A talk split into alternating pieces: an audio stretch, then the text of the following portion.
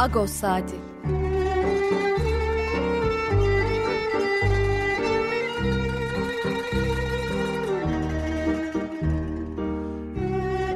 Haftalık Agos gazetesinin penceresinden Türkiye ve Dünya gündemi.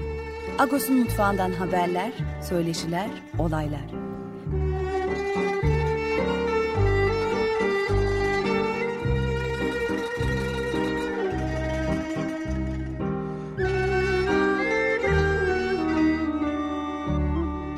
Radyo Agos.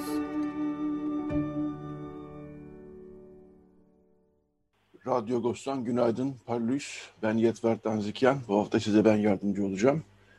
Her zamanki gibi bir şarkıyla e, başladık. Lusik Koçyan'ın mükemmel e, sesinden dinledik. E, Bingöl çok bilinen bir şarkı. Bir de Lusik Koçyan'ın e, sesinden dinleyelim e, diye e, paylaştık bu şarkıyı.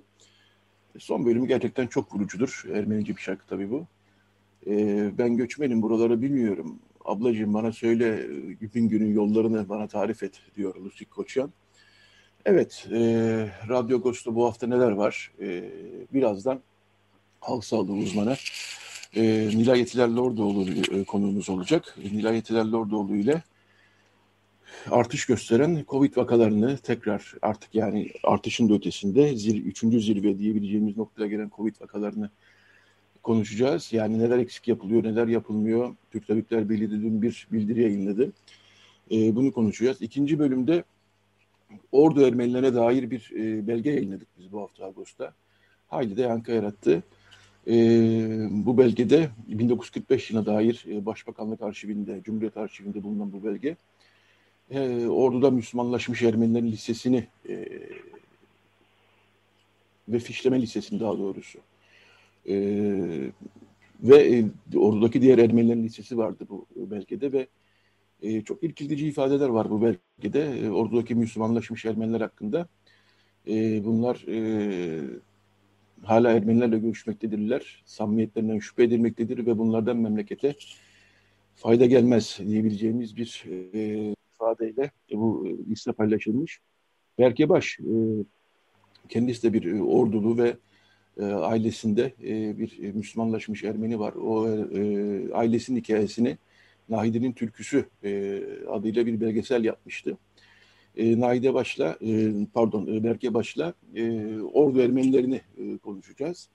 Son bölümde de Praktik Vakfı'nın bir kardeş projesi var. O projenin bir uygulaması olarak da Beyoğlu e, tiyatro turu e, internet üzerinden tabii ki e, uygulaması olacak. E, bu uygulamanın ayrıntılarını e, güzel bir uygulama, güzel bir proje. Bu uygulamanın ayrıntılarını Rudy Sayat Pulatken'in de görüşeceğiz.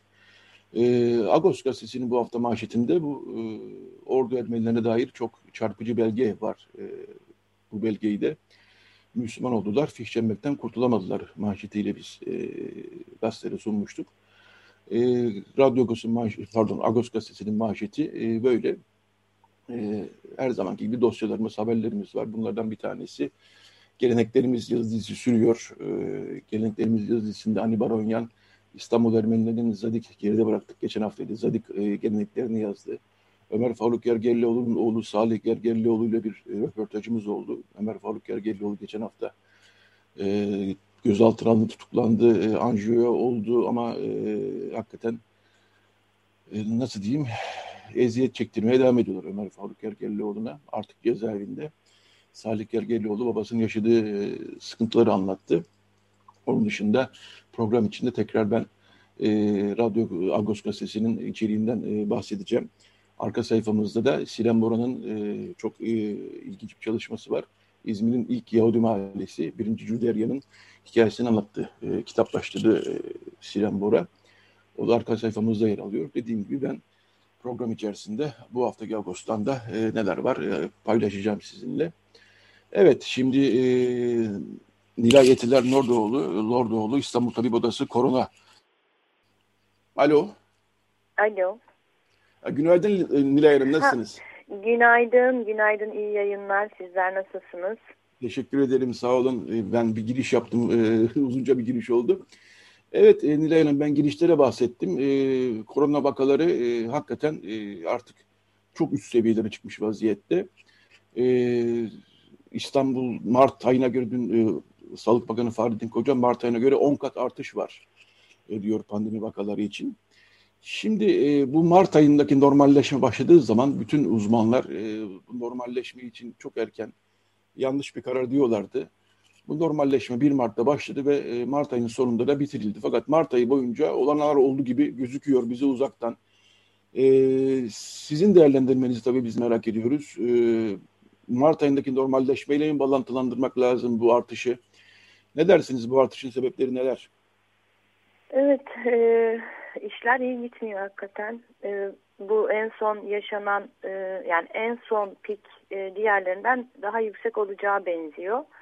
Hatırlarsanız ilk başladığında 2020 Mart'ta e, ilk piki yaşamıştık. Sonra sonbaharda büyük bir pik gelmişti. Büyük bir dalga gelmişti. Şimdi e, aşılama çalışmaları var ve e, bir takım önlemler hani tırnak içinde alınıyor gibi görünüyor ama şu anda çok hızlı bir artış var ve vaka sayıları ve ölüm sayıları hiç bu kadar fazla olmamıştı. Şimdi 1 Mart'taki e, bu kademeli açılma e, meselesi hakikaten ben onun yanlış bir karar olduğunu düşünüyorum. Pek çok e, bilim insanına benzer bir şekilde ama şunu da söylemek lazım aslında. E, genel olarak salgının e, seyrine baktığımız zaman hep bıçak sırtında gittiğimizi görüyoruz. Yani gerçek anlamda bir e, önlem alın yani bir azalma olmadığını düşünüyoruz. Yaz aylarında bir azalma vardı. Bu, bunun da nedeni aslında e, alınan önlemlerden çok insanların e, açık havada olması, işte bağına, bahçesine, köyüne, yazlığına gitmesiyle alakalıydı. E, yani bu anlamda e, salgın yönetim stratejisi olarak e, salgını baskılamak, e, mümkün olduğunca vaka sayılarını azaltmak değil, bu şekilde kontrol edilebilir, hani sürdürülebilir.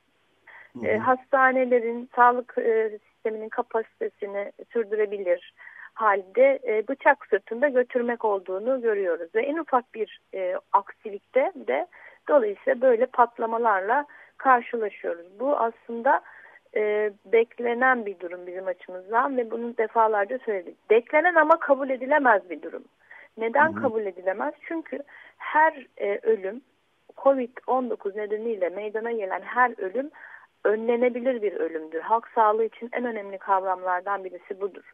Eğer bir ölüm önlenebilir ise bunun önlenebilmesi için her türlü önlemin alınması gerekir.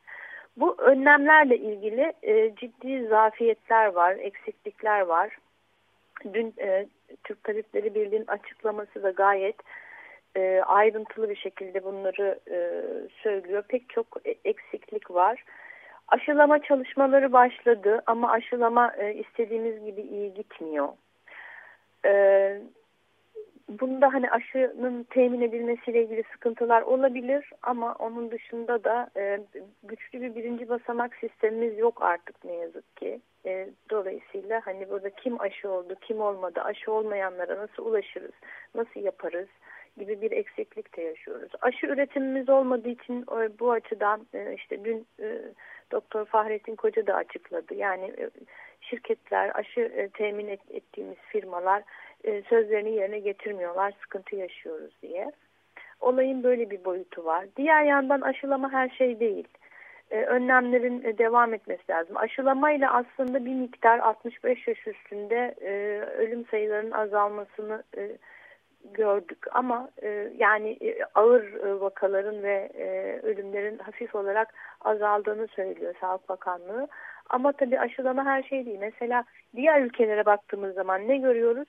Yaygın test yapıyorlar. Örneğin Danimarka için söyleyeyim. 1, mil, 1 milyon nüfusuna 4.6 milyon test yapmış Danimarka. Yani herkesi herkese 5 kez test yapmış e, pandemi başladığından beri. İngiltere gene aynı şekilde 1 milyon nüfusa 1.8 milyon test yapmış. E, Türkiye'de bu çok az. Türkiye'de e, şu anda 1 milyona 500 binden daha azdır. Yani o da hani tekrar tekrar işte çeşitli nedenlerle sağlık kuruluşuna vesaireye başvuranlar arasında. Ee, onun dışında e, aşılamada da e, yavaş gittiğimiz için mesela şu anda herhalde yüzde ona falan e, ulaştı iki doz aşısını alan ki iki doz aşıdan bir süre sonra bağışıklık e, ortaya çıkıyor. Hı hı.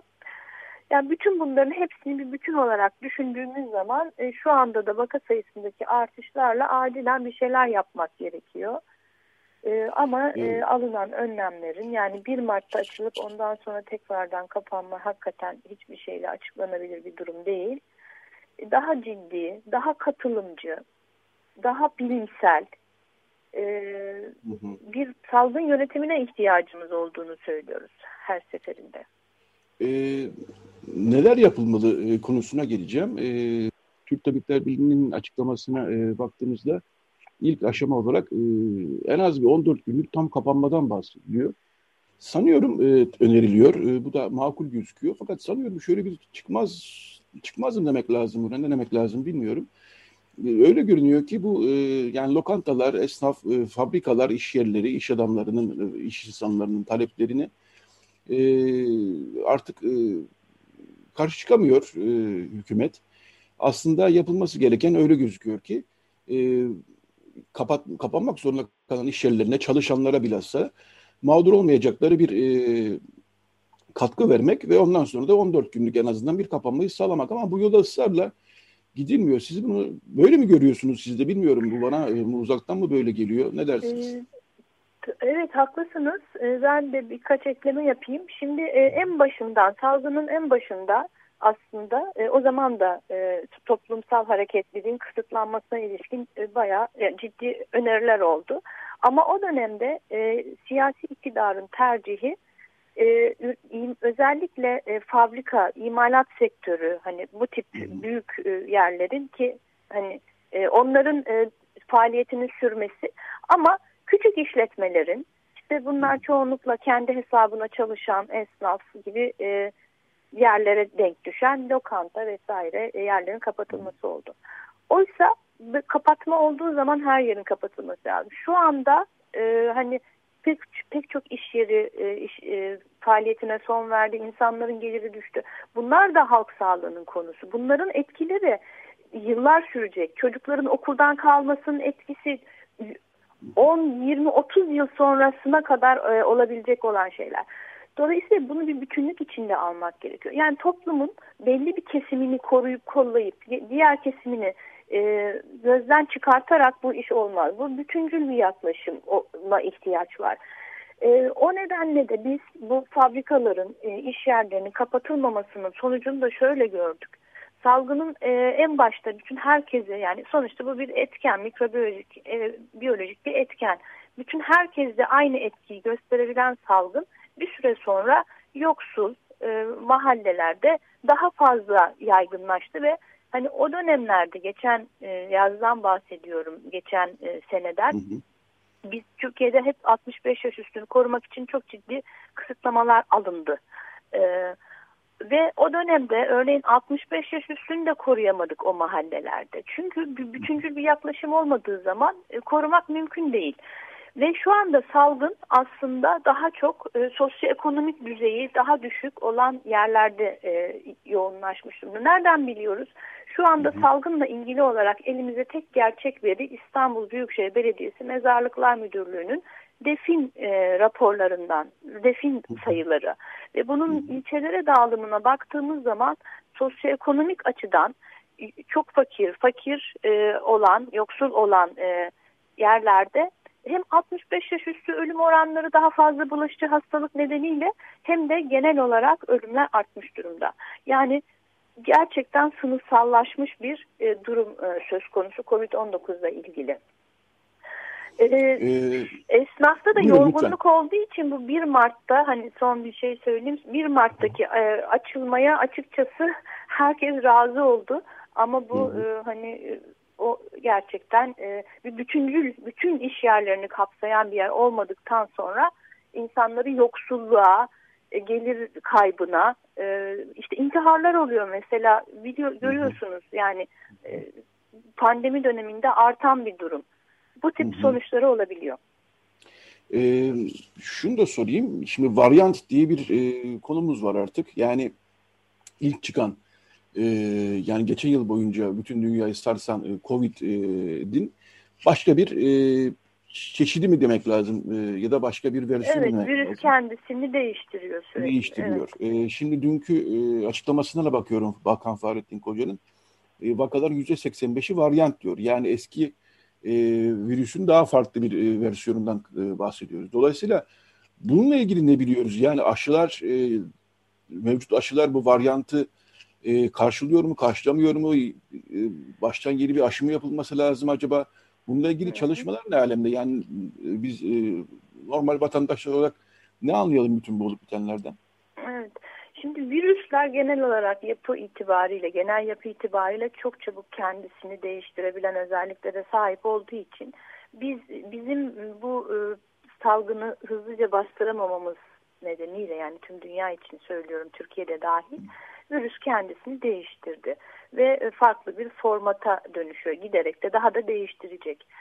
E, işte bu e, hızlıca bastırma ve aşıla, aşılama çalışması aşı bulunduktan sonra da hızlıca aşılama yapılmasının böyle bir önemi vardı. Bunu e, beceremedi e, hiç yani pek çok ülkede olmadı bu.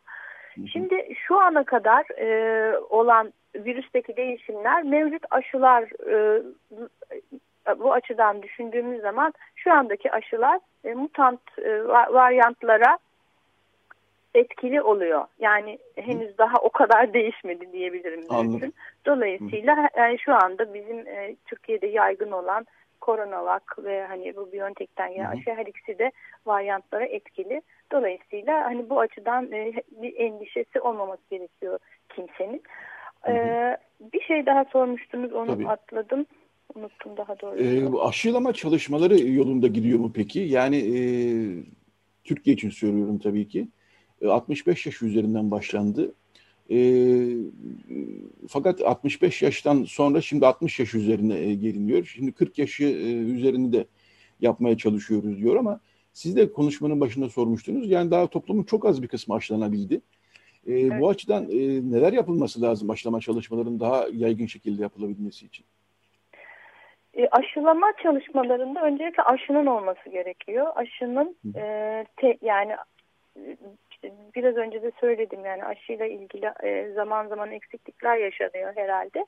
E, aşılama çalışmalarında aşının e, mevcut ve hani bundan sonrasında ne olacak diye bir endişe olmadan devamlılığının olması gerekiyor. Onun dışında aşıyı uygulayacak olan sağlık sisteminin özellikle mesela birinci basamakta aile hekimlerinin listelerinde bütün herkes. E, hani sadece aile hekimleri yapmıyor evet e, hastaneler de yapıyor ama dediğim gibi aşılama e, ol, aşı olmayanların tespiti ve bunların aşı olması. Çünkü bir takım e, insanların aşı olmayla ilgili e, engelleri olabilir. Şöyle ki mesela işte e, özellikle 65 yaş üstü kadınlar için bu söylendi. İşte randevu alamıyordur vesairedir. Hani bunu çözecek mekanizmalar ki Sağlık Bakan Sa ilçe sağlık müdürlüklerinde e, o yerin özelliğine göre hani evde aşılama yapıldığını da görüyorum. Bu arada şunu da söyleyeyim. Aslında sağlık teşkilatı şu anda bu e, pandemiyle e, uğraşan e, hem ilçe sağlık müdürlüklerinde hem aile sağlığı merkezlerinde bunlar daha çok işte filyasyon, aşılama gibi çalışmalarda hem de hastanede çalışan kişilerin çok ciddi ve yoğun çabaları var aslında ve evet, bir yorgunluk da var. Biliyorsunuz yani bildiğiniz kadarıyla 400'e yakın sağlık çalışanını kaybettik. İnsanlar çalışma hı hı. arkadaşlarını kaybettikleri kaybediyorlar. Kendileri hastalanıyor. Pek çoğu hastalandı. Bütün bu ortamda e, sağlık çalışanlarının bu çalışmayı sürdürdüğünü görüyoruz. Ama şöyle söyleyeyim. Yani bir taraftan e, şimdi sorunuzu hatırladım. Neden yayıldı diye. Sadece varyantlar yüzünden mi yayıldı? E, kişiden kişiye temasla bulaşan bir etkenin e, bu kadar hızlı yayılabilmesi için sadece varyantlar açıklamıyor. E, insanların teması arttı. Yani işte 1 Mart'ta e, şey oldu siz de söylediğiniz e, e, açıldı kongre, kongre, yani. Kongreler yapıldı. Açılma dendi ama bir sürü kongreler, kongreler oldu. E, efendim e, işte toplu cenazeler oldu. Yani bunlar insanların bir araya geldiği e, etkinlikler Hı -hı. ve bu virüs insandan insana bulaşıyor. Bu kadar Hı -hı. vaka artışının tek açıklaması varyantlar değil bizim bakış Hı -hı. açımızdan. Hı -hı. Böylesi bir durumda insanlar arası teması derhal kısıtlamak gerekiyor. yeniden açılmanın kriterleri var, bilimsel kriterleri var. 14 gün boyunca test sayısında artış olduğu halde vaka sayısında e, düşme olması gerekiyor. E, hı hı. Türkiye'de böyle bir durum yok. Üstelik şu anda test sayısındaki pozitiflik de artmaya başladı. Yani hı hı. E, işte bundan 2-3 ay önce 100, 100 testte 5 tanesi pozitif çıkarken şimdi yaklaşık 18-19'u pozitif çıkıyor. E, dolayısıyla e, hani bu e, varyantların artışının tek nedeni e, pardon salgın vakalarının artışının tek nedeni varyantlar değil. Dolayısıyla e, yani birçok uzman aynı şeyi söylüyor. E, tekrar bir söyleyeyim. E, yani on, en az 14 günlük bir kapanma e, gerekli Hı. deniyor. Katılıyor musunuz siz de böyle bir şey mi Tabii, yapmak evet, lazım? Evet, onu da sormuştunuz. Kesinlikle e, katılıyorum. Tabii ki bu kapanmanın e, insanların son bir yılda da özellikle yoksullaşma, e, orta ve alt e, sosyoekonomik e, kesimde yoksullaşma olduğunu da düşünürsek, bu kapanmanın daha fazla yoksullaştırıcı etkisi de olmaması gerekiyor. Sosyal e, politikalarla e, desteklenmiş, e, sosyal haklarla desteklenmiş bir kapanma e, olması gerekiyor. E, aksi halde dediğim gibi e, hani etkileri daha e, şey olabilir, e, sonuçları daha ağır olabilir. E, şimdi bu 14 gün, 28 gün gibi e, e, süreler de aslında etkenin özelliğiyle e, belirlenmiş süreler. Yani gene epidemioloji biliminin ışığında belirlenmiş süreler. Bu e, o, e, aslında e, 28 gün yani 4 haftalık bir kapanmanın e, vaka sayılarını e, epey azaltacağını e, hı hı. düşünüyoruz. Yani bu ama en azından 14 gün olursa büyük bir baskılanma olacaktır. Hı hı. E, tabii ki sizin de vurguladığınız gibi mutlaka e, bu kapanmadan e, sosyal destekle olacak, olması evet, gerekiyor. Bu kapanmadan mağdur olacak çalışanlara bilhassa e, katkı paylarının e, ödenmesi e, yani maddi kayıplarının karşılanmasının e, gerekli olduğunda mutlaka bunun e, altını çizerek zaten herkes bunu söylüyor. Bilhassa Türk Tabipler Birliği. Biz de buna katılıyoruz çünkü e, bu yapılmadığı zaman iş bir e, kısır döngüye giriyor. Bu sefer çalışanlar e, açın ve hatta iş yeri sahipleri açın diyor. Açıldığı zaman vakalar artıyor. Kapandığı zaman tekrar bir maddi kayıp oluyor çalışanlar açısından. Bu kısır döngüden çıkmak için Türkiye'nin kaynaklarının olduğu çok belli biliyoruz bunu. E, bunu karşılayacak kaynakların olduğunu biliyoruz. En azından çalışanlara buradan mağdur olacakların da kayıpların karşılanacağı bir kapanma sanıyorum şu an için en acil, en kritik, en ilk olarak atılması adım gibi gözüküyor. E, bilmiyorum ne dersiniz? Kesinlikle. Yani şu anda yaşanan durum sadece e, bir e, hani tıbbi bir durum değil. Sosyal sonuçları var ve geleceğe yansıyan sonuçları var ve bunları da aslında biz sağlıkla, toplum sağlığıyla ilişkilendiriyoruz. Bunun o nedenle sadece hani bilimsel olarak şu şöyledir demek yetmiyor bunun e, mutlaka e, sosyal e, ve ekonomik olarak da desteklenmesi gerektiğini savunmak ve bunu bir vatandaş olarak e, e, talep etmek gerekiyor. Yani e, işte meslek örgütlerinin, sendikaların, e, çalışanların örgütlerinin e, bunu talep etmesi gerektiğini düşünüyorum ben kişisel olarak. Tek başına e, yoksa çok fazla bir anlamı yok hakikaten. E, son bir yıldır örneğin kısa çalışma ödeneği var işten çıkarmanın yasaklanması e, gibi bir takım şeyler var. E, şu anda mesela işten çıkartılabiliyor olsa 2 milyon kişinin işsiz kalacağı söyleniyor.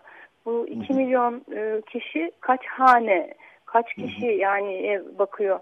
Bütün bunların hepsi çok önemli e, konular. O nedenle zaten sosyal devleti tekrardan arama konuları da buralarda oldu. Yani e, uzun zamandan beri sağlık e, sistemi de öyle. Türkiye'nin bütün çarkları neoliberal e, politikalarla yönetiliyor ve sosyal devlet giderek küçülüp yok olmuştu. Böylesi bir durumda tekrar hatırladık. Evet. Sizin en başta e, çaldığınız bir Ermeni e, türküsü vardı. Oradaki evet. sözlerle olmuş o biz buraları bilmiyoruz e, diyor. Hakikaten e, neoliberal dünyada toplumsal dayanışma, e, bu tip sorunların kolektif çözümü gerçekten çok uzak. Biraz da o yüzden bir afallama olduğunu da ben hani e, söyleyeyim. Anladım. Peki e, bu bölümün sonuna geldik. Çok teşekkür ediyorum. E, Doktor Nilay Yetiler Lordoğlu, halk sağlığı uzmanı, aynı zamanda İstanbul Tabip Odası Korona İzleme Grubu üyesi. E, çok teşekkürler yayınımıza katıldınız, katkı sundunuz. Ben de teşekkür e, ederim, sağ olun. Teşekkürler, sağ olun. İyi evet, e, iyi günler. E, Radyo Agos devam edecek. E, yayının başında e, az evvel de andık. E, Lucy Koçan'ın Bingöl e, türküsünü dinlemiştik. Şimdi yine çok bilinen bir e, Ermenice şarkıyı, e, Ermeni türküsünü e, dinleyeceğiz. E, Sari Silunyar'dan dinleyeceğiz yine Lucy Koçan'dan. Daha sonra bir reklam arası, daha sonra Radyo Agos devam edecek. Radyo Agos Evet, Radyo Agos devam ediyor. Radyo Agos'un bu bölümünde Ordu Ermenilerini e, ve tabii Müslümanlaşmış Ermenileri bununla bağlantılı olarak konuşacağız. Neden? E, yayının başında da söylemişim. Bu hafta Agos'ta çok çarpıcı bir belgeye yer verdik. 1945 yılında devletin hazırladığı bir fişleme dosyası aslında bu. Hem ordudaki Müslümanlaşmış Ermenileri listelemişler hem de ordudaki diğer Ermenileri listelemişler. Fakat Müslümanlaşmış Ermenilerin listesinin altına şöyle bir not düşmüşler e, bu müftediler e, hala Ermenilerle görüşmeye devam ediyorlar. Samimiyetlerinden şüphe edilir. E, bunlardan da memlekete e, şey menfaat beklemek zayıf bir keyfiyettir. Yani artık menfaat beklenmez gibi çok ilkitici, ayrımcı bir ifade. Yani e, katliama uğramış e, insanlar e, katliamdan ya da sürgünden kurtulmak için Müslüman olmuşlar ama hala devletin e, baskısı üst, üzerlerinde bir de fişleme dosyası, dosyaları da var çok belli o numaralardan. Şimdi bu bölümde belgesel yönetmeni Berke Baş konumuz olacak. Berke Baş e, yaklaşık 12-13 yıl önce e, e, bir annesinin baba annesinin hikayesini aslında belgeselleştirdi. Nahide'nin Türküsü adıyla. Annesinin baba annesi de aslında Müslümanlaşmış bir ordu Ermenisi. belgeseli izledim ve hakikaten çok çarpıcı bir belgesel gerçekten. Nahide olarak bilinen Kavmuş'un hikayesi de çok vurucu bir hikaye. E, dolayısıyla Berke Baş'la e, sohbet edeceğiz bu bölümde. Günaydın Berke Hanım, hoş geldiniz yayınımıza. Günaydın, teşekkür ederim. E, bu listeyi yayınladıktan sonra e, Müslümanlaşmış Ermenileri biraz konuşmak istedik ve sizin belgeseliniz, bu konuda belgeseliniz olduğunu hatırladık ve hemen size başvurduk. E, sağ olun siz de kırmadınız, e, yayınımıza katıldınız. Şimdi belgeseli izlediğimde, bir kere daha izlediğimde şunu e, e, tabii insan görüyor e, annemizin babaannesi e, bir Müslümanlaşmış bir ordu e, Ermenisi. E, siz e, bir aile hikayesi aslında e, yapıyorsunuz filmde ama aslında bu ordu Ermenilerin hikayesi denebilir. Çünkü zaten belgesellerde sık sık diğer ordu Ermenileriyle e, görüşmeler var, röportajlar var. E, hem bu liste sizin e, sanıyorum orduda bilinen bir liste aslında bu bir taraftan da. Evet. Hem bu listenin kendisi hem de e, bu ifadelerini size hissettirdikleriyle başlayayım ben daha doğrusu. Ee, ben e, şöyle listeyi e, görür görmez Ağustos'ta babamı aradım. Babam evet ben biliyorum haberdarım bu listeden dedi. Sonra bir dostumuza yine gönderdim e, Ağustos'un başlığını. O da evet evet ben de biliyorum hatta kitabımda kullandım dedi. 2016'da iletişim yayınlarından çıkan e, İbrahim Dizman'ın Ordulu Ermeni Harutyum Artun'la yaptığı işte Nehir Söyleşilerin e, bir kitabı vardır. Adı başka, acı başka ve ben de hatırladım. Evet sonra kitapta da buldum. Demek ki hani bir şekilde Orduluların e, gözünün değdiği, bildikleri, e, zaten bildiklerini kağıt olarak belgeleyen bir e, doküman bu. E, ben hemen tabii e, listede büyük annemin adını aradım. Siz e, er, daha dön, e, Müslümanlaştırıldıktan sonraki isimlerini yazmamışsınız. Çok e, doğru bir tercih olduğunu düşünüyorum. E, ama e, isimlerde 68. E, sırada Kanuş diye bir isim var. Benim büyük annemin ismi de Keonuş'tu. Acaba o mudur diye yani listeye öyle bir e, merakla hemen daldığımı söyleyebilirim. E, o diğer isimlerden e, pek çıkaramadım ama Ermenilerin listesinde yani 114 kişilik Ermeni listesinde benim filmimde adı geçen, anılan, sevgiyle bahsedilen birçok ismi gördüğümü söyleyebilirim. E, hatta dün babamla tekrar konuştuk. E, Zaferi Milli'de büyüdüğü için o da e, mahalledekileri özellikle çok çok iyi hatırlıyor. E, ya büyükleri ya çocukluk arkadaşları biraz böyle bizim için e, bir e, üzücü hafıza tazelemesi oldu diyebilirim bu listeyle karşılaşmak. Ben size bahsettiniz aslında yayının başında bahsedecektim. biz bu listede Müslümanlaşmış ya da Müslümanlaştırılmış Ermenilerin yeni isimlerini yani Müslüman olduktan sonraki isimlerini kapattık. Çünkü e, niye e, yaşadıkları yerlerde e, sorunlar e, geliyor başlarına. Biz çünkü e, haftada bir iki kez e, mutlaka şöyle bir mail ya da telefon alırız. Yani ben Müslümanlaştırılmış Ermeni olduğunu öğrendim ailemde. İşte babaannem e, öyleymiş, eskiden Ermeniymiş ya da e, dedem öyleymiş. Eskiden. Ama bunlar tabii daha çok kadınlar üzerinden giden hikayeler. Çünkü 1915 e, soykırımından sonra çok fazla sayıda kadın e, ikinci yaş olarak, gerçek yaş olarak, e, kız evlat olarak e, farklı farklı nedenlerle evlere, hanelere alındı. Bunlar kimileri Müslümanlaştılar, kimileri Müslümanlaşmak durumunda kaldılar. Aile olarak Müslümanlaşan, yani çok fazla Müslümanlaşma hikayesi var. Tek bir hikayeden, tek bir Müslümanlaşma hikayesinden ya da Müslümanlaştırma hikayesinden bahsedemiyoruz. Sizin belgeselinizde de e, bunun aslında bir tür izlerini görüyoruz e, Zaferi Milli Mahallesi'nin e, aslında eski bir er, Ermeni mahallesi olduğunu e, anlıyoruz. E, ve orada e, eski Ermeni Kilisesi'nin daha sonra camiye çevrildiğini anlıyoruz. Evet. E, orduda hala Ermeniler e, var. E, yani şunu da anladım ben aslında ordu yani o bölgede e, en çok Ermeni nüfusun yaşadığı kentlerden bir tanesi. E, yani biz İstanbul'da hala birçok ordulu Ermeni tanıyoruz, görüyoruz. Evet. Yani yan, yanında yöresindeki kentlere nazaran ciddi bir Ermeni nüfusun varlığını e, söyleyebiliriz. Hatta 1909-1915 arasında ordunun belediye başkanı da Ermeni olduğunu da ben sizin belgeselinizden öğrendim. Hı hı. Siz belgeseli yaparken hala Ermeni vardı orada değil mi? Ya vardı. O zaman e, maalesef ya böyle sayıyla anmak beni o kadar üzüyor ki böyle beş kişilerdi o zaman. E, benim filmimde de olan e, Angel teyzenin kardeşi daha sonra hayatını kaybetti gitti. E, şimdi e, bir işte Bakırcı Harut amcamız var Harut Usta. O şimdi çok yaşlı ailesinin yanına İstanbul'a geldi.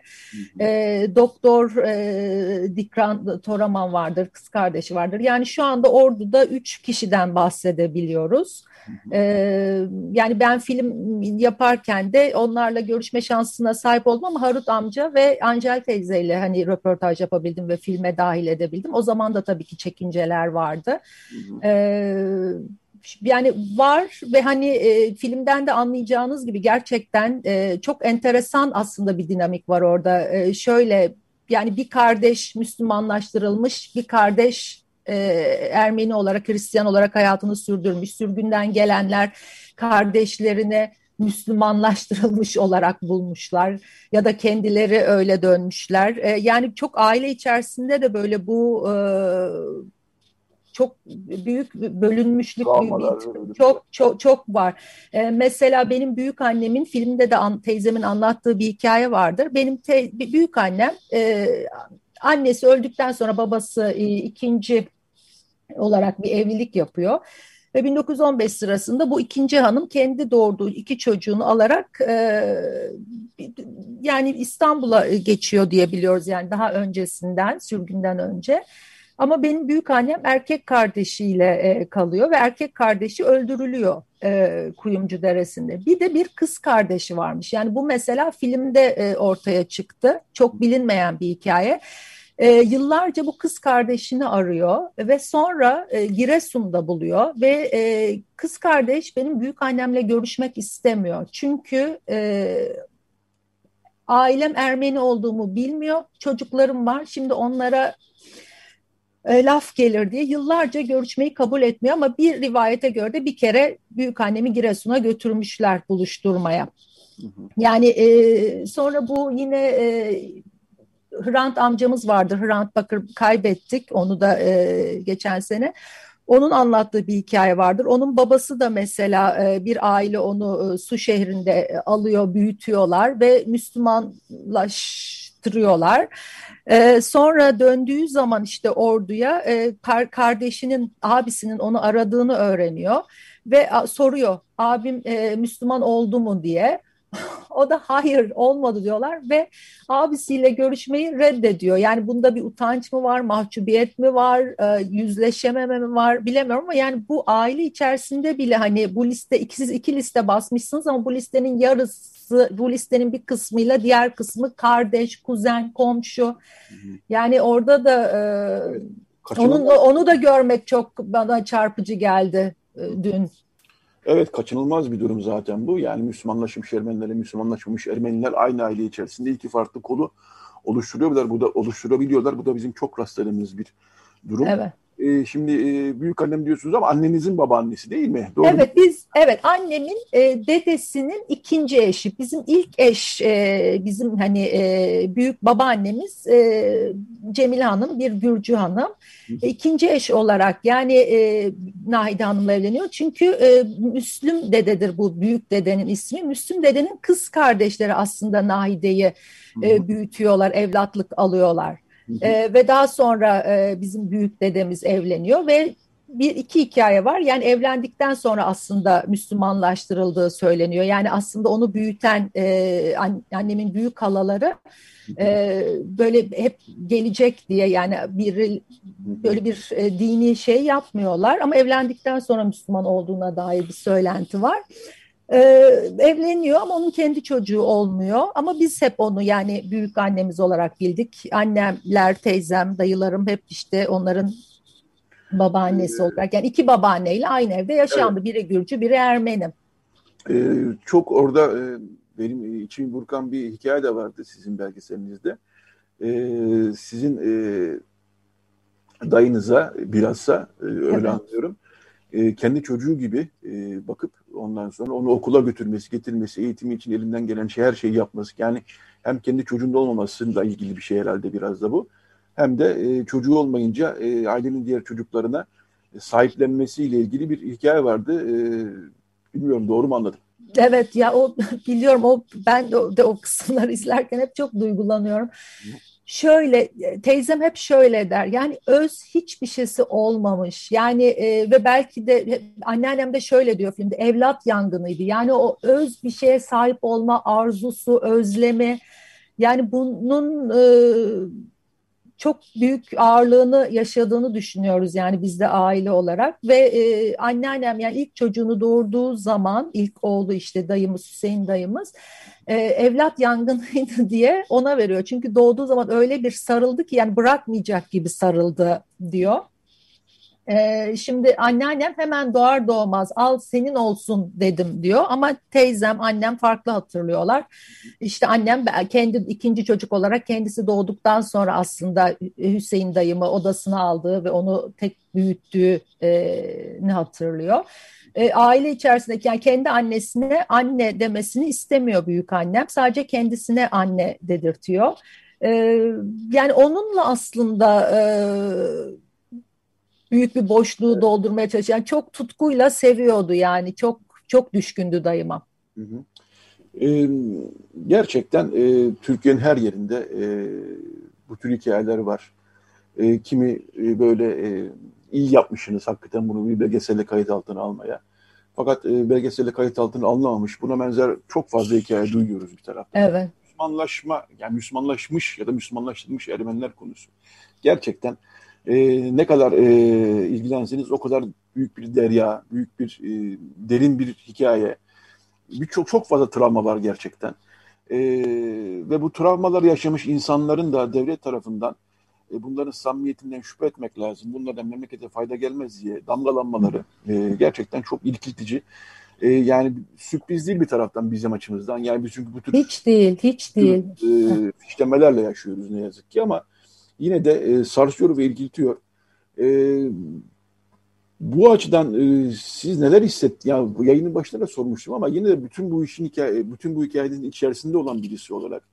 Ailesinde böyle Müslümanlaşmış ya da Müslümanlaştırılmış birisi olarak e, bu politikayı nasıl, neler düşünüyorsunuz? E, onu ya ben e, şöyle çok ürkütücü bilemem şimdi şaşırmadığımı söyleyebilirim. Yani zaten hani daha önce de kitapta da karşıma çıkmış ve bu hani arada böyle bir listeler ortaya çıkarılır ya ben de onu eklemek istiyordum. Biraz önce aslında siz isimleri kapalı e, yayınladınız. Şimdi çünkü bunu çarşaf çarşaf yayınlamak isteyenler de var. Hani kendi amaçları için siz de diyorsunuz ya bazı tarihçilerin bunları böyle insanları mimlemek için, sakıncalı göstermek için ortaya saçtığı listeler de aslında bunlar. Yani devlet her şeyin e, çetelesini tutmuş, herkesin e, anası babası kimdir? Yani öyle bir e, bilgi arşivi oluşturmuş ki ve bunları kime servis ediyor? Yani bu, bu belgelerin okuru kimdir diye aslında ben... E, biraz ürkerek baktığımı söylemeliyim. Yani kimi uyarıyorlar, kim kimin için sakıncalı.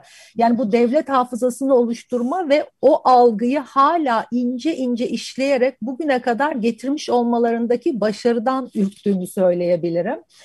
Ee, burada mesela benim filmimde de Harut amca şöyle diyor yani benden bir odacı olmaz diyor mesela. Yani o Ermeni kimliğini bilerek ve hiç inkar etmeyerek bunu söylüyor ama e, Müslümanlaştırılmışlar için de bakıyoruz böyle çok örnekler var. Mesela Fethiye Çetin'in kitabında da vardır. İşte dayısı e, askeri okula alınmaz çünkü annesi muhtedidir. Yani e, bütün hayatlarını aslında biçimlendiren bir fişleme. Daha önce de hatırlarsanız e, bir fişleme haberi çıkmıştı. İşte nüfus e, kimlik TC kimlik numaralarında gizli kod var diye mesela Ermeni okullarına kayıt ettirmek için falan e, bu takım bilgilere başvuruluyor diye. Yani devlet bir şekilde elinin e, ulaşabileceği bir yerde bunu tutup bu hafızayı sürekli canlı tutup hem bir tehdit unsuru olarak hem sakıncalı olarak tekrar tekrar damgalamayı başarıyor. Yani ve e, sizin şimdi listeniz çıktı ve siz bile yani hani bu huzursuzluğun ve bu ailelerin e, yaşayacağı tedirginliği düşünerek isimleri göstermiyorsunuz. Evet öyle bir yani bu yüz yıllık yani başka türlü kalıplaşmış bir e, karanlık Tabii, korku. İnsanlar oradan taşınmış olabilirler başka ve bunun bilinmesini istemedikleri bir muhitte yaşıyor olabilirler. Ee, yani bir de bu tabii kişilik hakları ile ilgili bir şey.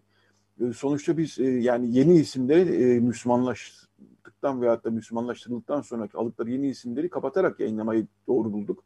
Evet. E, ama eski isimlerini yayınladık. Çünkü e, her hikaye farklı bir hikaye. Yani e, ailesini öğrenmek isteyen de var, ailesini öğrenmek istemeyen de var. Yani böyle de çok vaka görüyoruz. Hayır ben istemiyorum, varsa da bilmek istemiyorum diyenler. Çünkü öyle bir Ermeni düşmanlığı üretilmiş ki e, on yıllar boyunca ve yani insanlar yani daha şu da var mesela e, ailesinin Müslümanlaşmış e, Ermeni olduğunu öğrenip travma geçirenler de var. Çok milliyetçi birisi mesela.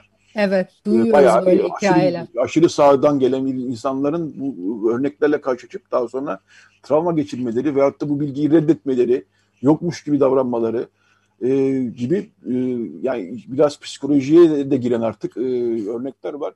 Dolayısıyla e, hakikaten çok e, ne kadar e, bu işle biraz e, ilgilensek azdır. Çünkü e, evet. e, hala açılmamış çok kapalı bir yara bu Türkiye'de.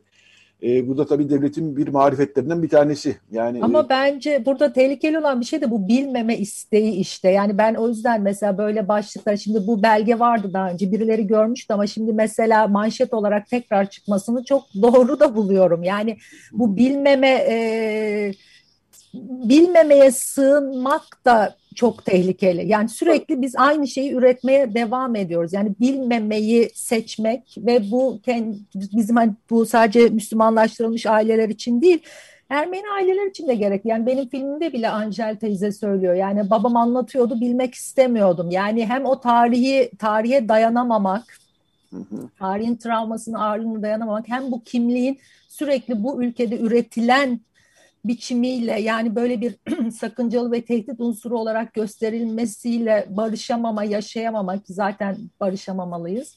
Evet, evet. Yani bunlar sürekli üretiliyor ve bu listelerle de patır patır dökülüyor. Yani mentaliteyi çok net bir şekilde de görebiliyoruz. O kadar net ifade etmişler ki e, şu şey sizin kullandığınız memleket için bunlardan menfaat beklemek zahit bir keyfiyettir. Yani o kadar net ki kafaları yani bunu tanımlarken bu algıyı üretirken yani bunu bunu sürekli e, zorlamak tabii, gerekiyor. Tabii. Yani bunları ortaya bu dökerek bu belgeleri e, ortaya koymak ve e, tartışılmalarını e, gündemde kalmalarında e, doğru bir şekilde tabii ki e, tartışılma. Çünkü öyle bir ülkede yaşıyoruz ki e, buradan bir de işte bakın gizli Ermeniler var diye şeyde çıkaranlar da var. İşte evet tam biraz önce yani, dediğim şey yani bunu karşıt bir argüman için kullananlar da var afişe edip. Bakın kripto Ermeniler diye bunu evet. kullananlar da var ya korkunç bir şey bu aslında. Yani evet. insanlar canlarını kurtarmak için veyahut da sürgünden kurtulmak için din değiştirmişler ve hala e, suçlular. Hala suçlular. Yani böyle bir şey hakikaten tasavvur etmek çok zor ve bu, bir de bunlar tabii Türkiye'de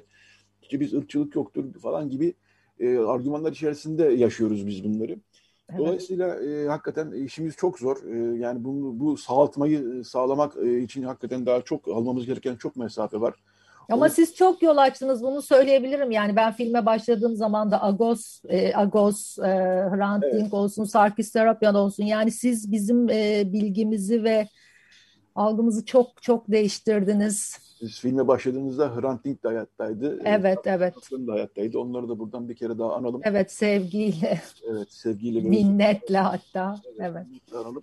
Ee, Berke Baş çok teşekkür ediyorum. Ee, hakikaten e, bu vesileyle e, Naide Hanım'ı da yani eski ismindeki Almış Hanım'ı da almış olduk. E, filmde de ondan çok hakikaten güzel e, bahsediliyor. E, bilmiyorum filmi izlemek isteyenler e, ne yapabilir? Var mı bir imkan? E, Bana özel olarak yazmalılar. Sizin listeyi kapatmanız gibi yani e, evet. çok e, kontrollü hani e, gösterme e, mümkün oluyor. Anladım. Peki o zaman sosyal medyadan sizi bulup bir şekilde Berke Baş Evet ama çok bulan oldu yani bu filmi ben şöyle söyleyeyim yani gösterimlerden çok özel e, linkle yani Arjantin, Amerika, Kanada yani Hindistan o kadar çok insan hani bulup izledi ki e, yani gerçekten tek tek ulaştım diyebilirim izleyicisine. Peki. Çok teşekkürler. Yani filmi söylediğiniz 12 yıl önce yaptığım bir film. Yani tekrar ortaya çıkardığınız için de Naide büyük annemi andığınız için de ben size çok teşekkür ediyorum. E, rica ederim. Biz teşekkür ederiz. E, tabii Naide Hanım'ın şahsında e, bu e, trajik e, tarihi yaşamış bütün kadınları da e, analım. Bütün çocukları da analım bu vesileyle. Evet. E, çok teşekkürler belki baş yayınımıza. Çok sağ olun. Size iyi yayınlar. Hoşçakalın. Sağ olun. Teşekkür ederiz. İyi hafta sonu sağ olun. İyi hafta sonları. Teşekkürler. Evet. E, hakikaten ne kadar üzerine konuşsak az. E, yani çok e, Türkiye'nin e, birçok trajik hikayesi var. Bu onların herhalde en önemlilerinin başından geliyor. Yani kadınların, kız çocuklarının başlarına gelenler 1915'ten sonra bilhassa. Ve e, bütün bunları yaşadıkları yetmiyormuş gibi bir de damgalanmaları, fişlenmeleri. Bunu konuştuk. E, yayının başlara söylemiştim. Ordu Ermenilerine dair bir e, devlet fişleme listesini biz bu hafta yayınladık Ağustos'ta. Çok çok bilinmeyen bir liste değildi ama ilk kez bu kadar net bir şekilde. Ve yanı sıra Ordu Ermenilerinin listesi de var bu haftaki Ağustos'ta. Yani Müslümanlaşmış veyahut da Müslümanlaştırılmış Ermenilerin listesinin yanı sıra o raporda e, Ordu Ermenilerinde e, üç sayfa bir şekilde e, 1945 yılına dair bir liste bu. E, Müslümanlaşmayan, e, kendi hayatlarını sürdüren, e, Ermeni olarak sürdüren e, Ermenilerin listesini de yayınlamışlar. Orada da çok fazla bilgi var. Dolayısıyla bu haftaki Ağustos'u da her zamanki e, nasıl tavsiye ediyorsak bu hafta da her zaman için e, tavsiye ediyoruz. Evet e, bu bölümün sonuna geldik. Bu bölümü bir e, yine türküyle kapatalım. E, geçen hafta Ruhi Su'yla başlamıştık yayına. E, dinleyicilerimizden de ne yettiniz mesajları gelmişti. Dolayısıyla yine biz bu konuda da bağlayabileceğimiz aslında bir açıdan e, bir türküyle Zahit bizi tanı eyleme ile bu bölümü kapatalım. Saat e, 10'da reklamdan sonra Radyo Agos devam edecek. Radyo Agos. Evet, Radyo Agos devam ediyor. Radyo Agos'un bu bölümünde e, Rantlik Vakfı'nın Kardes uygulamasının e, yeni bir e, yan uygulaması olarak çevrim içi Beyoğlu tiyatro turu e, olacak 26 Nisan'dan itibaren. E, bu projeyi e, konuşacağız. E, Rantling Vakfı'ndan e, ve Kardes uygulamasından Rudi Seyahat Pulatyan ile beraber. E, günaydın Rudi, hoş geldin yayınımıza. Günaydın, hoş bulduk. Hangi şarkıydı az evvel çaldığımız? Onu hemen bir anons edeyim. E, İstanbul'u satıyorum. E, Ferhan Şensoy ve orta oyuncuların e, bir oyunuydu bu. E, tarih sanıyorum 87 ya da 88 olması lazım. E, ben onu izlemiştim e, o zamanlar. E, Erol Günaydın e, ve Münir Özkul oynuyordu. E, o zamanlar da İstanbul Bedrettin Dalan döneminde hakikaten e, bir e, oyunlara bahsedildiği gibi e, artık bütün o geleneksel dokusunun çok tahrip edildiği bir dönemdi. Ve oradan yola çıkarak e, Ferhan Şensoy ve orta oyuncular İstanbul'u satıyorum oyunu sahneye koymuşlardı e, ses tiyatrosunda e, sahneleniyordu yanlış hatırlamıyorsam bu oyun. E, bu e, birazdan konuşacağımız konuyla da bağlantılı bir şey aslında. Çünkü bir Beyoğlu tiyatro turu e, kardeşin uygulaması, e, yan uygulaması olarak bir süre e, en azından bir ay kadar aşağı yukarı e, yayında olacak çevrim içi bir e, tabii uygulama bu. E, bunu tanıtalım istedim ben bu bölümde. E, dolayısıyla e, Kardes'ten e, Rudi Said Pulatyan, Pulatyan'la beraberiz. Rudy bu uygulamaya geçeceğiz ama Kardes e, çok da ilgi gören bir uygulama oldu. E, bilmeyenler olabilir hala. Bir e, şey akıllı telefon uygulaması aslında. Telefonunuza indiriyorsunuz ve İstanbul'u gezerken belli semtlere tabii kulağınızda o semtin tarihsel ve kültürel hafızasına dair notlar, anekdotlar yer alıyor. Önce Kardes'in birinci yılı da doldu e, yanlış bilmiyorsam ve 20 bin uygulama e, indir, 20 bin kişi de indirdi. E, fena bir rakam değil, iyi bir rakam. Önce Kardes'i kısa biraz tanıt istiyorsan daha sonra Beyoğlu turuna geçelim. Tamamdır. Ee, çok mersi tekrar. Bu Radyo Agos'ta ilk çıktığında da gelmiştik. Evet. Ee, bir yıl sonrasında da gelmiş olduk. Bir yılda 20 bin kullanıcı eklendi. Bir sürü yeni durak eklendi e, uygulamaya büyümeye de devam ediyor. E, Kardeş e, Türkiye'nin çok kültürlü hafızasını ortaya çıkarmak hedefiyle yola çıktı. Buna da İstanbul'dan başladı. Ee, İstanbul'da şu ana kadar 16 tane tur içeriği hazırladık. Ee, bu turlar İstanbul'un tarihsel semtlerinin çok kültürlü hikayelerini ortaya çıkarmaya çalışıyor. İşte hem bugün hem eskiden o değişim nasıl oldu, ee, eskiden insanlar ne e, nasıl yaşarlardı, ne gelenekleri vardı, sokakta nasıl bir yaşam vardı gibi soruların peşine düştük aslında ve bunu da e, bir uygulamayla daha geniş bir e, kitleye ulaştırmaya çalışıyoruz. E, uygulamayı sanatçılar seslendiriyor. E, hem Türkçe hem İngilizce dillerinde. E, uygulamayı indirmek için hem App Store'dan hem de Google Play Store'dan Kardes yazmanız yeterli e, olur diyeyim. Evet. Ee, Ermenice harita demek zaten. Dolayısıyla e, diyelim ki e, Samatya'yı, e, diyelim ki Beyoğlu'nu, e, diyelim ki İstanbul'un böyle kültürel hafızasına sahip semtleri gezerken e, şimdi gerçi sokağa çıkma yasağı var cumartesi pazar ama en azından hafta içi de bu yapılabilir. E, ama her durumda e, bunu dinleyip e, İstanbul'un kültürel hafızasına, kültürel mirasına dair e, önemli notları e, Galatasaray'ı diyelim gezerken, Türel'i gezerken. E, hangi semtler var? E, ben ezbere söylüyorum. Şimdi e, Samatya var, e, Balat var, Kadıköy var, Beyoğlu var, Yeşilköy var, Tatavla var. E, bununla birlikte daha tematik turlar var. Tematik turlardan kastımız nedir? İşte mesela bu hafıza turlarını o bölgeye gidip gezip yapabiliyorsunuz. Tematik turları da daha nasıl diyeyim hani birbirinden daha bağımsız oluyor. Yani bir yürüyüş rotası üstünde olmuyor. İşte daha evinizde otururken e, ya da işte bir yerden bir yere giderken, spor yaparken e, gibi e, şeylerde dinleyebilirsiniz. E, bu turlardan işte 14 Şubat'ta çıkarmıştık İstanbul'un Aşkları diye. E, ondan sonra geçtiğimiz aylarda e, yine vakfın e, yaptığı işlerden biri olan Hagop Ayvaz sergisi e, Yapı Kredi Kültür Sanat Yayıncılığı İşbirliği ile 15 Aralık'ta bir sergi açıldı. İstiklal'deki e, Yapı Kredi binasında. Kulis bir tiyatro belleği Hagop Ayvaz ismiyle. E, buna paralel olarak biz de bir Beyoğlu tiyatro turu hazırlamıştık. E, bu Beyoğlu tiyatro turunda da işte Pera bölgesinin, Beyoğlu bölgesinin 19. yüzyıldan bugüne kadar uzanan e, tiyatro geçmişini, tiyatro tarihini e, kullanıcılarımızla işte e, uygulamayı takip eden insanlarla buluşturmaya e, çalışmıştık. Şimdi e, çevrim içi Beyoğlu Tiyatro Turu e, uygulaması var. E, bunu e, yani bu e, pratik olarak nasıl işleyecek? E, 26 Nisan'da başlıyor yanlış bilmiyorsam. Hı hı. E, sanatçılarla, tiyatrocularla seslendirecekler bu e, Beyoğlu Tiyatro Turu'nu. E, ve bunun geliri de e, bu biraz paralı bir iş olacak ve paralı derken biletli bir iş olacak. Bu niye Çünkü yani ben anlatıyorum ama sen e, açarsın. Maksat e, pandemi döneminde kapalı kalan tiyatrolara bir az da olsa ya da çok da olsa nasıl olacak artık bilmiyoruz bir gelir e, sağlamak. Dolayısıyla ben e, o anlamda sözü sana bırakayım. Bu pratik olarak e, çevrimçi Beyoğlu Tiyatro Turu nasıl işleyecek?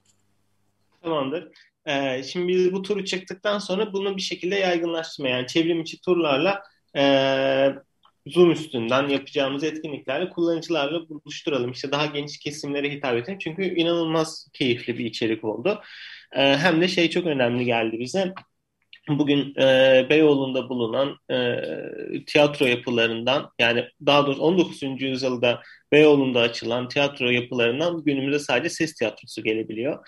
E, ve inanılmaz zengin bir kültürel miras e, aslında yok oluyor. E, siliniyor hafızalardan. Bugün e, ne Concordia'nın yeri biliniyor e, ne Tepebaşı Dram Tiyatrosu'nun e, nerede olduğu ne olduğu biliniyor. Böyle bir şey var, e, silinme var hatırlanmama var. Bunu biz bir şekilde ortaya çıkarınca dedik ki bunu acaba nasıl yaygınlaştırabiliriz? Burada da aklımıza gelen şeylerden biri işte internet üzerinden bir e, etkinlik yapalım, insanlar katılsın, biz de anlatıcı olalım. Ondan sonra bunu üstüne düşünürken nasıl geliştirebiliriz falan diye düşünüyorduk. O zaman dedik ki acaba tiyatro sahnelerinden bunları istesek, anlatıcılığı onlar yapsalar ve bunu da bir biletli etkinlik olarak kurgulasak ve e, etkinlikten elde edilecek gelir doğrudan o kurumlara gitse hem de işte bu tiyatro sahnelerinin çok zorlandığını biliyoruz e, pandemi döneminde. İşte bir bir şekilde biz de hani bu etkinlikle e, o dayanışma geliştirelim e, tiyatrocularla. Hı. Hem de işte daha keyifli bir anlatı olsun Hı. istedik.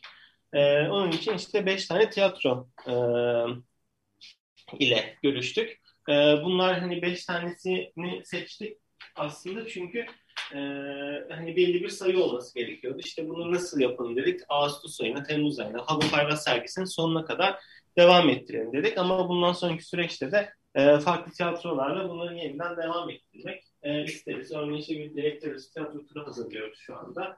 E, direktör arası da İstanbul'un e, en önemli tiyatro bölgelerinden biri 19. yüzyılda özellikle e, Pera'dan sonra Pera ile birlikte hatta. E, onun için öyle bir e, seçki oldu. E, şu anda anlatıcılar işte Pürtelaş Tiyatrosu var, BGST Tiyatro var, Kadıköy Boğa sahnesi, Semaver Kumpanya ve Moda sahnesi var. Hı hı. E, bu sahnelerden çok değerli e, tiyatrocular anlatıcılığı yapacak. E, biletler kendi siteleri üzerinden satılacak. Ranting Vakfı'na hiçbir şekilde zaten e, para gelmiyor olacak. Doğrudan o kurumlara iletiliyor olacak. E, böyle diyeyim. Evet kısaca. yani e, ranting.org e, e, sitesinden de yani Ranting Vakfı'nın sitesinden de aslında detaylı bilgi elde edilebilir. Şöyle 90 dakikalık e, değil mi bir e, turdan bahsediyoruz. Evet Zoom, evet. Zoom üzerinden yapılacak bu tur. E, yani e, bu e, çevrim içi olacak e, bu tura katılanlar hem e, o tiyatro yani o haftaki tiyatro kimdeyse yani ilk e, bölümde şey var Tilbe Saran e, ve e, sunum, sunumunu yapacağı bir e, tur var. Orada e, hem, hem Tilbe Saran'ın sesinden bu e, tiyatro turunu diyelim ki ilk hafta için söylüyorum. Daha sonra Cüneyt Yalaz var. Daha sonra devam ediyor bu e, şeyler, uygulamalar. Ama e, bu e, tura katılmak için e, bir bilet almak gerekiyor. 90 dakikalık bir turdan bahsediyoruz. Dolayısıyla e, hem e, kaybedilen, kaybolan e, bu e, kültürel mirasımızı, tiyatro sahnelerimizin, Beyoğlu'nda yoğunlaşmış tiyatro sahnelerimizin tarihine bir yolculuk yapmak mümkün olacak. E, hem de e, pandemi döneminde çok zor günler geçiren e, tiyatrolara bir katkıda bulunmak mümkün olacak. E, tiyatro e, sahneleri tabii e, şöyle sanıyorum ben herhalde son kuşak artık bu tiyatro sahnelerinin bulunduğu e, Beyoğlu'na ve İstanbul'a e, tarihsel sahnelere bulunduğu e, İstanbul'a yetişen son kuşaklardan bir tanesiyim. Eski AKM'yi en azından e, izleyebildim. E, ses tiyatrosunu e, en azından izleyebildik. E, bunlar hakikaten ses tiyatrosu neyse ki var hala ama e, oyun oynanmak hakikaten çok zor artık. Ve e, tiyatrolar, oyunlar artık çok daha yeni sahnelere e, taşınmış vaziyette. E, bu yeni sahneler de güzel ve teknolojik olarak çok donanımlı sahneler tabii. Bununla hiç şüphe yok. E, ama bu da bizim kültürel mirasımız. E, bunu e, yaşatmak bir anlamda, en azından hatırlamak bir anlamda bu açıdan e, kıymetli bir iş olacak e, diye düşünüyorum. Hem e, öyle hem de onun geçmişine doğru bir yolculuk da mesela işte Sis Tiyatrosu'nun olduğu yerde Silk Döpera varmış eskiden ve işte variyet oyunları düzenleniyormuş. ta işte 1941'de el değiştiriyor. Sonra işte e, bir dönem e, işte Ferhan Şensoy'a geçmeden önce e, bir sürü işte işler oluyor, çok bakımsız oluyor falan. Yani böyle inanılmaz keyifli yani gerçekten böyle biz çalışırken de dinlerken de çok eğlendik.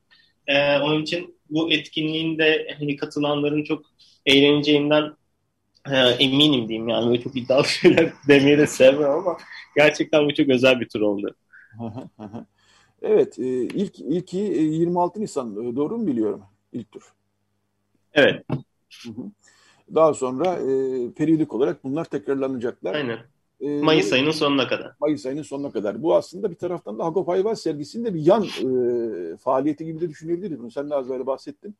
Hagop Ayvaz sergisi sürüyor bu arada. Yeri gelmişken onu da hatırlatalım. E, Hagop Ayvaz e, yıllarca, uzun yıllarca kulis sergisini yayınladı.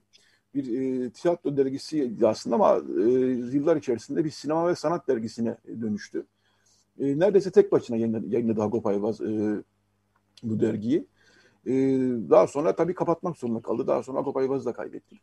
E, ama onun e, muazzam bir e, arşivi vardı. Yani fotoğraf, belge, e, Türkiye ve Ermeni tiyatro, Türkiye Ermeni tiyatrosuna ve Türkiye tiyatrosuna dair muazzam bir e, arşivi vardı ve o arşivi de e, Agos'a teslim etmişti. E, daha sonra Hrant Dink Vakfı e, ve Yap Kredi e, bu e, arşivi işlediler.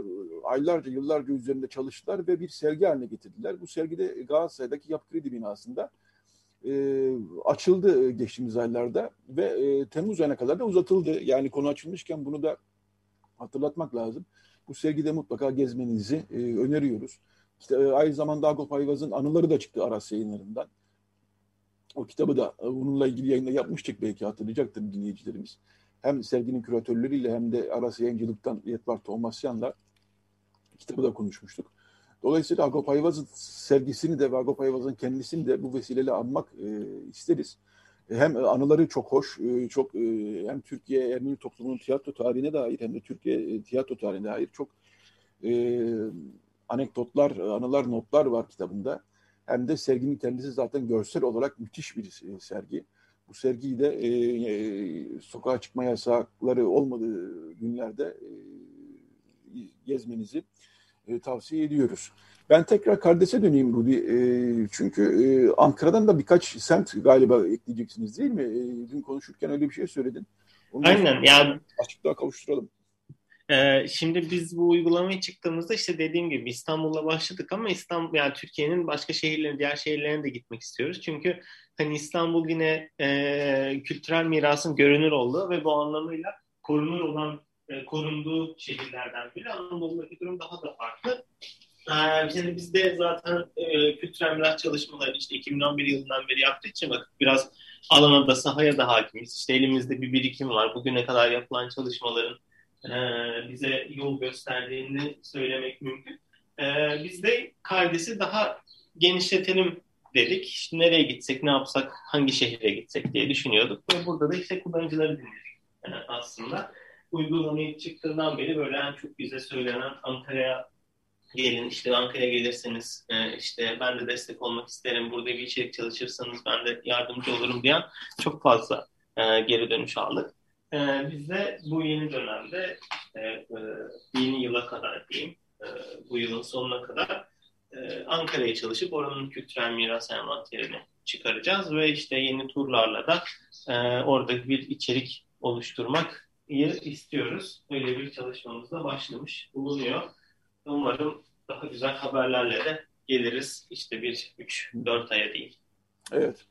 Ee, Ankara önemli. Ee, Ankara'da da çünkü bir e, Ermeni halk, Ermeni nüfusu vardı. Önemli bir Ermeni halk, Ermeni nüfusu vardı ve onların e, zaten geçen ayda e, bir Ankara'daki Ermeni mezarlığı üzerine yapılan inşaatla Ankara Ermenileri tekrar e, gündeme gelmişti. Dolayısıyla e, Ankara'nın e, daki Ermeni ya da Ermeni olması şart değil, kültürel mirasının, e, kültürel e, hafızasının e, kardesi eklenmesi de bence çok e, sevindirici ve iyi bir uygulama olacaktır. E, dolayısıyla size kolaylıklar diliyorum. Rudi Saat Pulatyan, Hrant Dink Vakfı Kardeş uygulamasının sorumlularından e, proje sorumlularından Rudi, Say Rudi Sayat Pulatyan konuğumuzu. Çok teşekkürler Rudi. Kolay gelsin diyorum. Çok mersi Yatmaşak Bey. Çok evet. mersi bizi davet ettiğin için buraya da. Ne demek rica ederim. Bu e, çevrim içi Beyoğlu tiyatro turuna katılmak isteyenler de Hrant Dink Vakfı'nın internet sitesinden hrantdink.org'dan e, detaylı bilgi alabilirler, bilet alabilirler. Bunu da bir kez daha hatırlatalım. Böylece de bu haftalık Radyo Agos'un da sonuna gelmiş olduk. E, Agos'un, bu haftaki Agos'un içeriğinden bahsettiğim program boyunca zaten. E, bazı şeyler bahsettiğim gibi ordu Ermenilerine dair o çarpıcı belge manşetimizde İstanbul geleneklerimiz yazısı sürüyor. Ee, Ermeni toplumundan gelişmeler, e, vakıf seçimleriyle ilgili gelişmeler e, sayfalarımıza yer buldu. E, otizmli e, çocuklara dair e, pandemi döneminde eğitimin uzaktan olmasıyla ilgili büyük sorunlar var. Otizm, Otizm Derneği'nin eylem çağrısı e, sayfalarımıza yer buldu. Dolayısıyla bu haftaki Agos'u her zamanki gibi tavsiye ediyoruz diyorum ve bir şarkıyla kapatacağım. Şarkıyla kapatmadan önce de bir notum da var. Berhem Baltaş her zaman olduğu gibi Reci de bize yardımcı oldu. Tiyatro demiştik biz son bölümde. Bir Hisseli Harikalar Kumpanyası vardır. Yaşı yetenler hatırlarlar. 1980 yılında bir müzikaldi bu. E, yanlış hatırlamıyorsam şimdi e, Surpagop Kilisesi'nin e, müştemel e, arazisinde yer alan e, o güzel e, sahnede sahnelemişti İstili Harikalar Kumpanyası. Artık o sahne de yok. E, dolayısıyla e, biraz o günlere dönelim, 1980'e dönelim. Hisseli Harikalar Kumpanyası'ndan e, o kumpanyada, o müzikalde sahne alan işte Adile Naşit'in sesini duyacaksınız, Turgut Boral'ın sesini duyacaksınız, Erol Epi'nin sesini duyacaksınız, Ayşen Gruda'nın sesini duyacaksınız. Onların seslendirdiği Nerede o günlerle e, programı kapatıyoruz. Haftaya yeni bir Radyo Kosta buluşmak üzere diyoruz.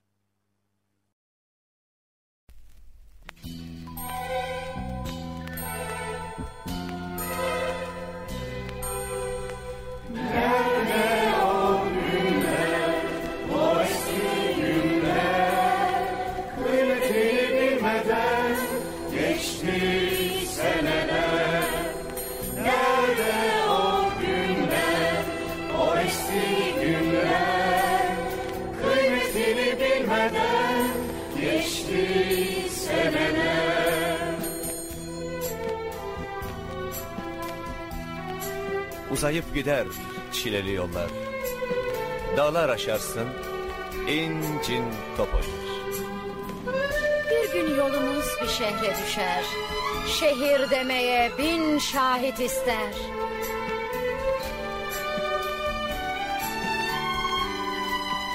Bayat ekmekler iştahla yenir. Sucuğun kokusu uzaktan gelir.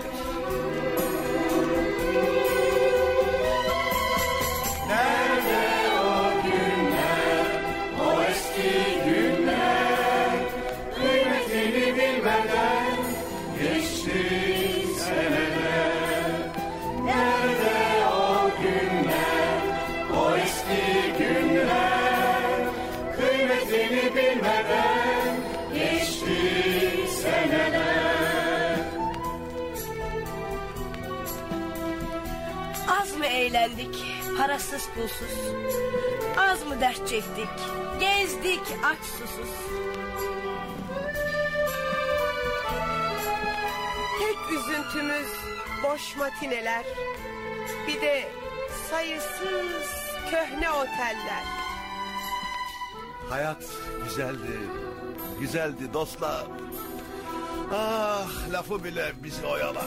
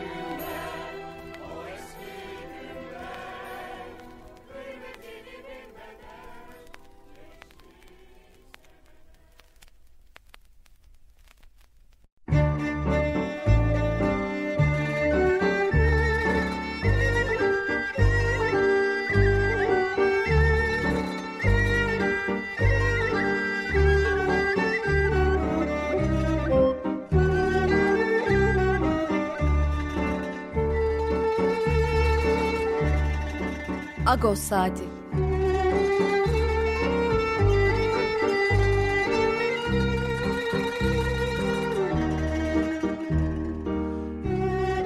Haftalık Agos gazetesinin penceresinden Türkiye ve dünya gündemi. Agos'un mutfağından haberler, söyleşiler, olaylar.